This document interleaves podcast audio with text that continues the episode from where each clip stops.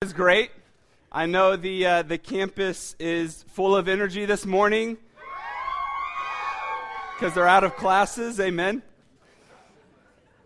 you know, one thing I've noticed about summer though is uh, that it's usually a time to get a lot of stuff done around the house, uh, different chores or little tasks.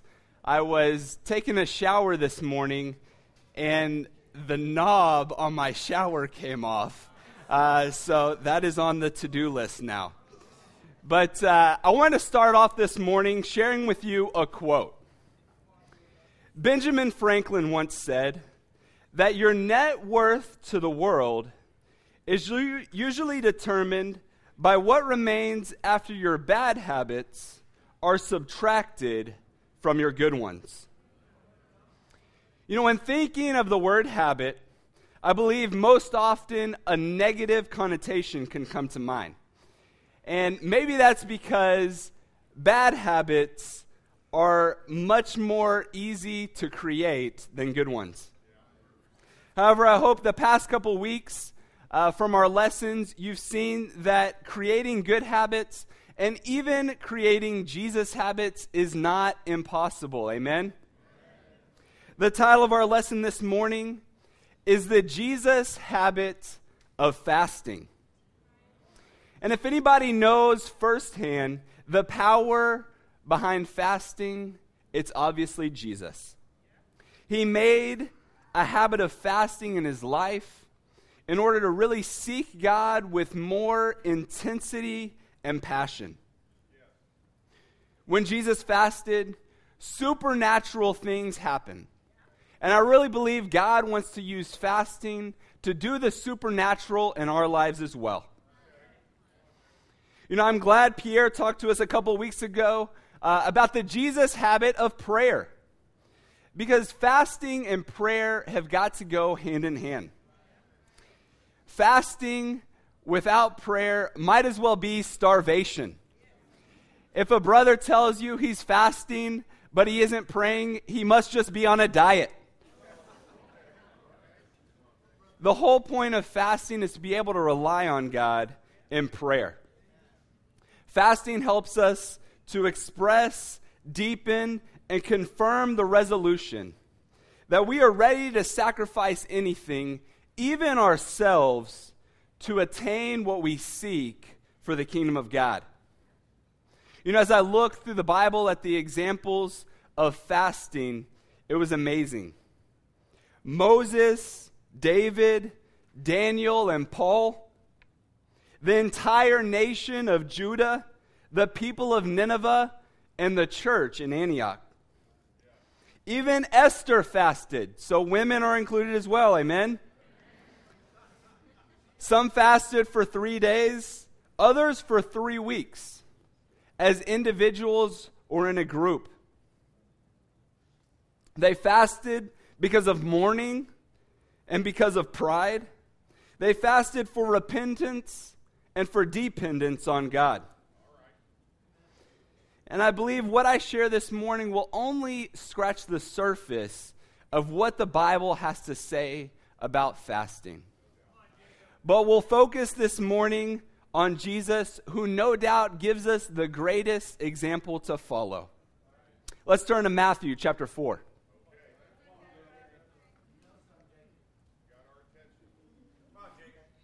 Matthew chapter 4, I'll start reading in verse 1. It says, Then Jesus was led by the Spirit into the wilderness to be tempted by the devil. After fasting 40 days and 40 nights, he became hungry. The tempter came to him and said, If you are the Son of God, tell these stones to become bread. Jesus answered, As it is written, man shall not live on bread alone, but on every word that comes from the mouth of God. Then the devil took him to the holy city and had him stand on the highest point of the temple. If you are the Son of God, he said, throw yourself down, for it is written, He will command His angels concerning you, and they will lift you up in their hands so that you will not strike your foot against a stone. Jesus answered him, It is also written, Do not put the Lord your God to the test. Again, the devil took him to a very high mountain and showed him all the kingdoms of the world and their splendor. All this I will give you, he said, if you will bow down and worship me. Jesus said, Away from me, Satan, for it is written, Worship the Lord your God and serve him only. Then the devil left him, and the angels came and attended him. The first point this morning is that fasting equips us to overcome Satan. You know, it is amazing to see the resolve of Jesus in these verses. It is amazing to see his tenacity in going against the devil. He's led into the wilderness to be tempted, and instead of calling on a brother to help him, or memorizing scripture, or singing psalms, Jesus decides to pray. I'm sorry, Jesus decides to fast. I apologize. Jesus decides to fast. You know, it is uh, it's amazing to me. Doesn't Jesus know that fasting makes you weaker? How can you expect to fight Satan when you're weak? It seems like such the wrong choice. Why would you fast when you're being tempted? But that's exactly what Jesus did. I want you to imagine you're a soldier going into battle. In the morning, you begin to prepare. You see your armor, but you decide it's a little too heavy, so you go without it.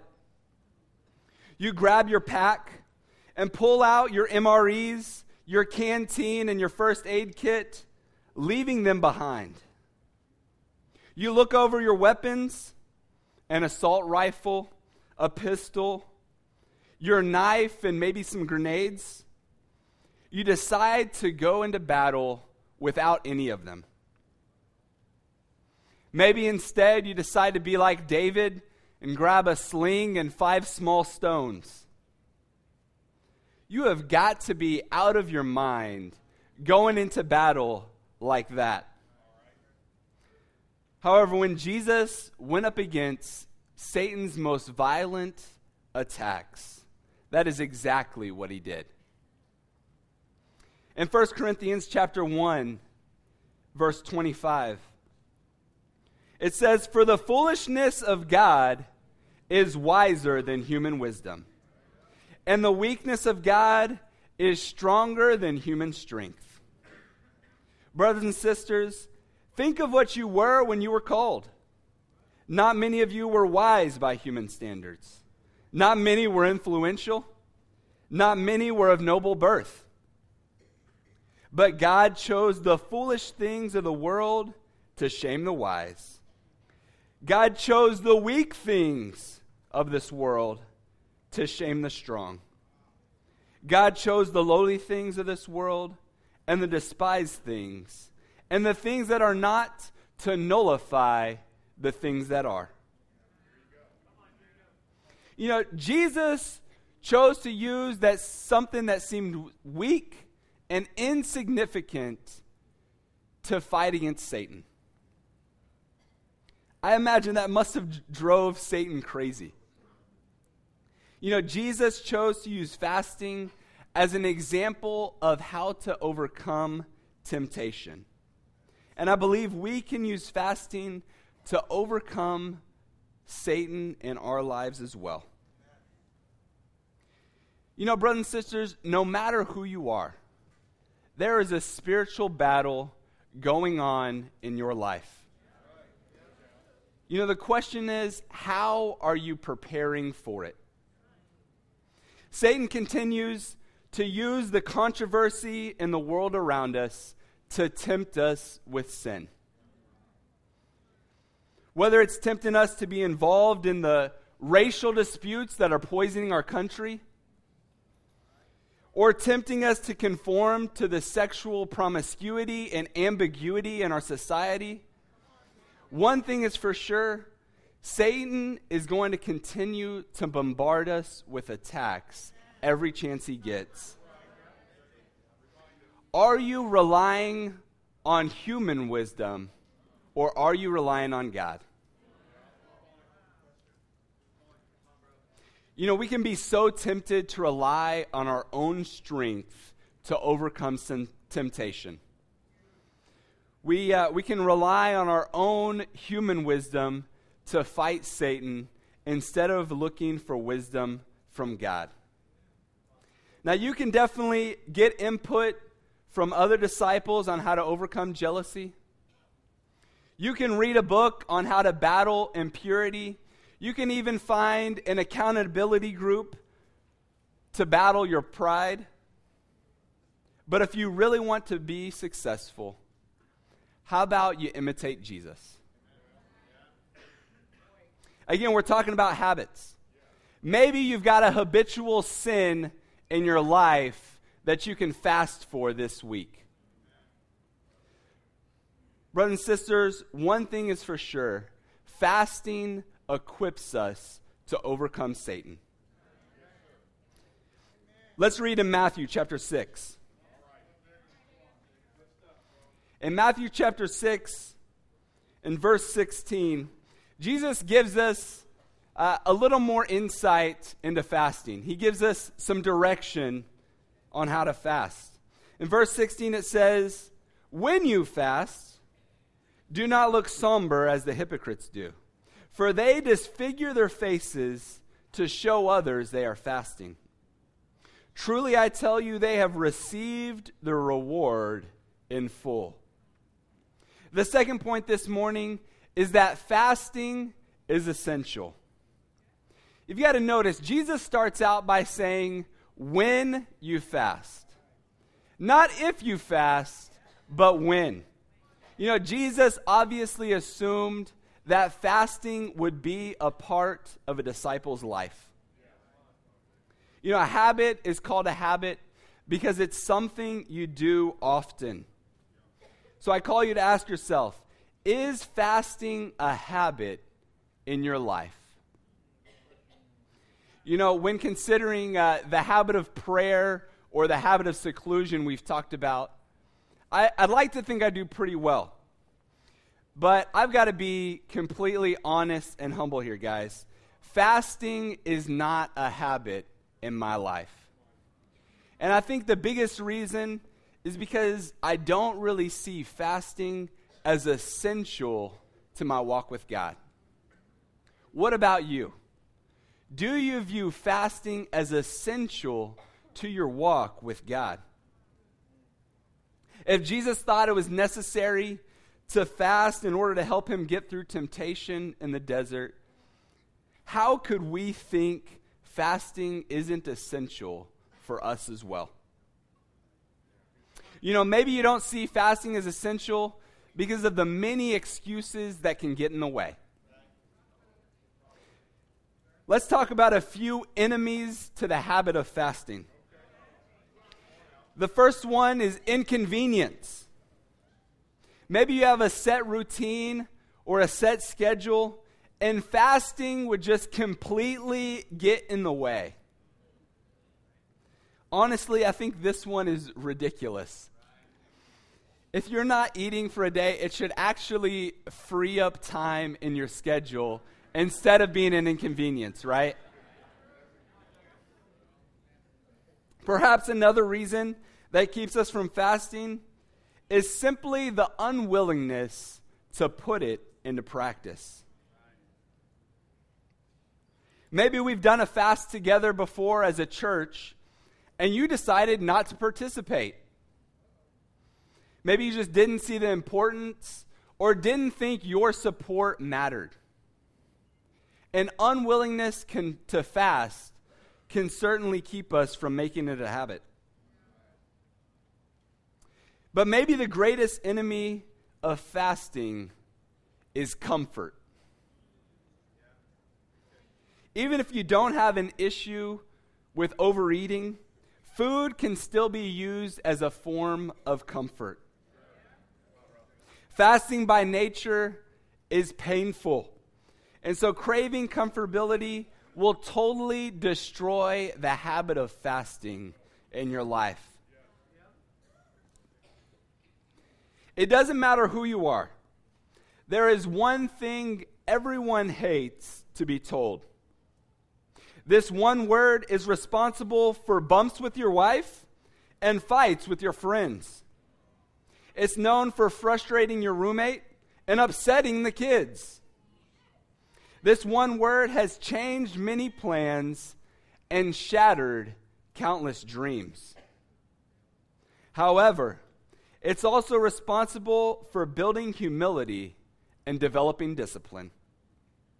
It's known to impart wisdom and teach patience. The one word we hate to listen to is so often the one we need to hear. This one word, if we embrace it, can keep us from relying on ourselves and push us toward relying on God. That word is simply no.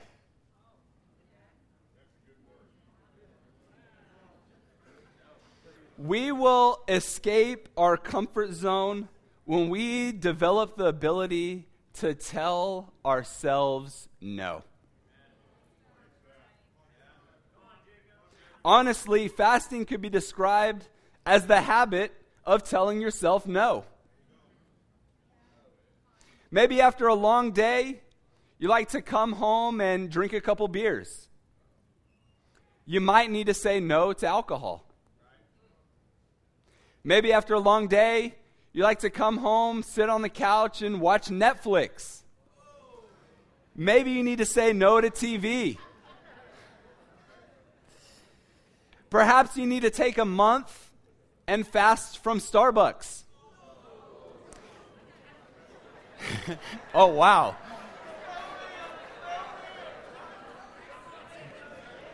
Did I hit a did I hit a good one there? Ask yourself, what area of your life do you need to hear the word no? Is it with food or television, social media or shopping? No matter who you are, you've got to learn to tell yourself no. The habit of fasting, I believe, is essential, brothers and sisters because it teaches us the power of no. The third point this morning is that fasting is about focusing on God. Fasting is about focusing on God. In Matthew chapter 6, we'll continue to read. In verse 17, it says, but when you fast, put oil on your head and wash your face, so that will not be obvious to others that you are fasting, but only to your Father who is unseen. And your Father who sees what is done in secret will reward you. You know, have you ever noticed how difficult it is to fast in secret? Uh, it seems almost impossible to fast without other people knowing, right? Uh, you know, maybe you're trying to get lunch with someone at work, and uh, they never seem available until the day you're fasting, right? then everyone's available. And I'm not sure about you, I never know what to tell them, right? Oh, I can't, uh, I'm, I'm just not hungry today, right? or oh i'm just my stomach's upset, upset i'm not feeling well i can't eat with you uh, maybe uh, maybe you just mumble under your breath oh thanks for the offer but i'm frozen you know maybe maybe you make them feel bad about it. Well i was fasting but i guess that's ruined now right? You know i i came up with a solution. Let me share it with you. if someone asks you to eat with them, maybe you can give them this answer. Thanks for the offer, but I'm going to pray. If someone asks you why you aren't eating lunch, you can say, Instead, I'm going to spend some time with God. You know, I remember as a young disciple, uh, I was probably a sophomore, junior in high school. It's the uh, first time I can actually remember fasting. And uh, I was doing a bread and water fast uh, for an entire week. And my mom would usually make me lunch for school, so I had to tell mom, all right, mom, I'm fasting, so uh, don't make me lunch this week. But uh, I remember she would ask me, uh, she asked me, okay, can you only have like sandwich bread or can you have biscuits as well? Uh, does, does bagels count? Can you put butter on the bagel? I, uh, I guess I should have been more specific uh, in my fast. I think at the end of the week, uh, the last day, we had a, uh, a Pizza Hut at school. So I had breadsticks uh, as a part of my fast. I don't know if that really counts or not. But uh, looking back, I had to ask myself, what did I fast for? And I remember thinking, what if someone asked me if I've ever fasted and I had to say no? I felt so insecure that if I hadn't fasted, my walk with God wasn't really valid. And I feel like the only reason I fasted was because I didn't want to look, be, be looked down on by anyone, or I didn't want to appear to be a weak disciple. And you know, the funny thing is, is that fasting is supposed to make you weak so you can learn to rely on God. In 2 Corinthians 12, verse 10, it says, That is why, for Christ's sake, I delight in weaknesses, in insults, in hardships, in persecutions, in difficulties. For when I am weak, then I am strong. You know, again, I look back at that, and I really have to ask myself, you know, what is my motivation behind fasting? Maybe you should ask yourself, okay, what has been my motivation behind fasting? I know there have been times when I fasted because I felt bad about my sin, but not necessarily because my sin hurt God. I've fasted because I wanted God's blessing, but I didn't necessarily want his advice. You know, I've also fasted because I wanted God to use me for his glory, but I didn't really want to glorify God. It is amazing how we can pretend to do something for God and really only be focused on ourselves. Brothers and sisters, we've got to remember that fasting is about focusing on God. Nothing can replace that. When we fast, we're supposed to be weak, so we learn to rely on God. I want to leave you this morning with just a few practicals about how to make fasting a habit. Number one, you've got to let God lead you as to when you fast. You know, follow what God places on your heart.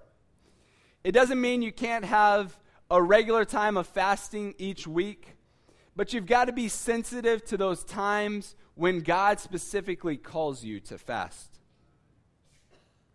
Number two, fast for something specific.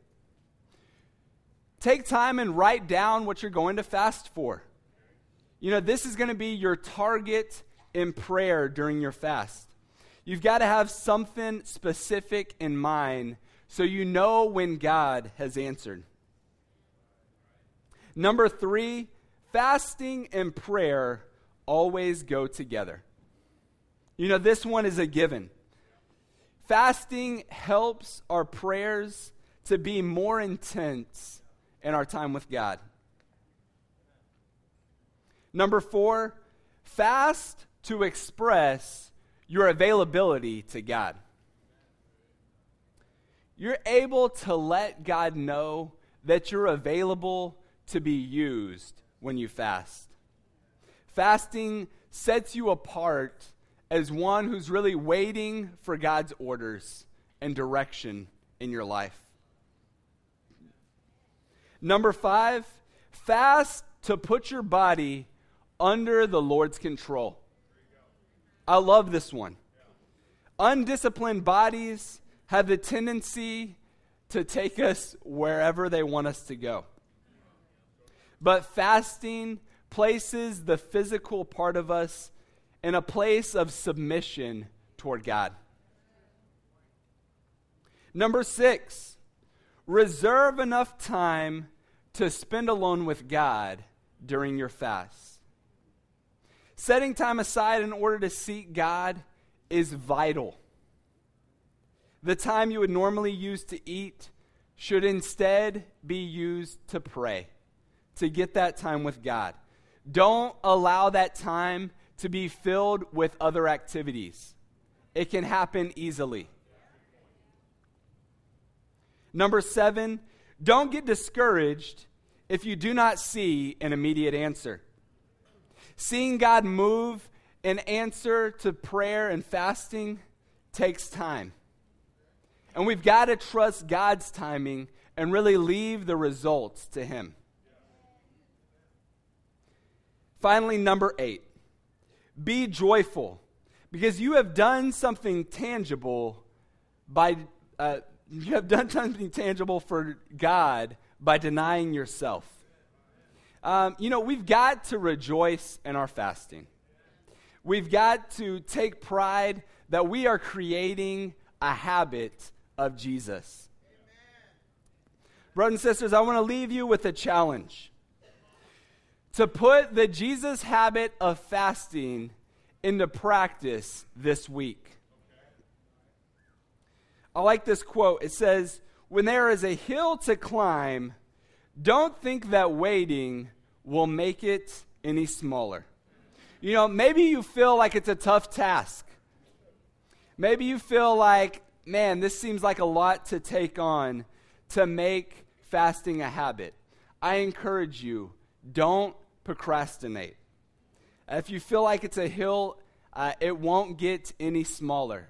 Uh, instead, it may grow into a mountain. I want to encourage you to start somewhere. If you've never fasted before, start by doing a bread and water fast, or maybe a vegetable and water fast.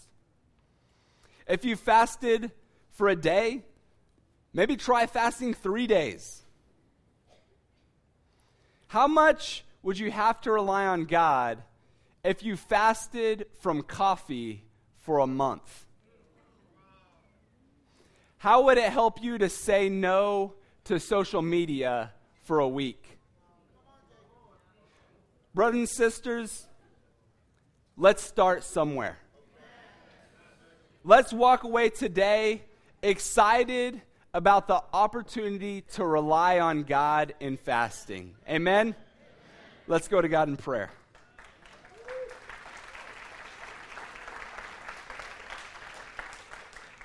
Father, we come to you so grateful this morning for the example of your son. Father, grateful to see the habits that he made in his life that we can imitate in our own. Father, let us walk away today uh, excited about the opportunity to fast, to grow closer in our walk with you by denying ourselves and telling ourselves no. Father, we, we ask that you help us to focus on you during our fast, not to be focused on ourselves, but to really grow in our walk with you more and more. Father, we love you. It's in your great son's name we pray. Amen.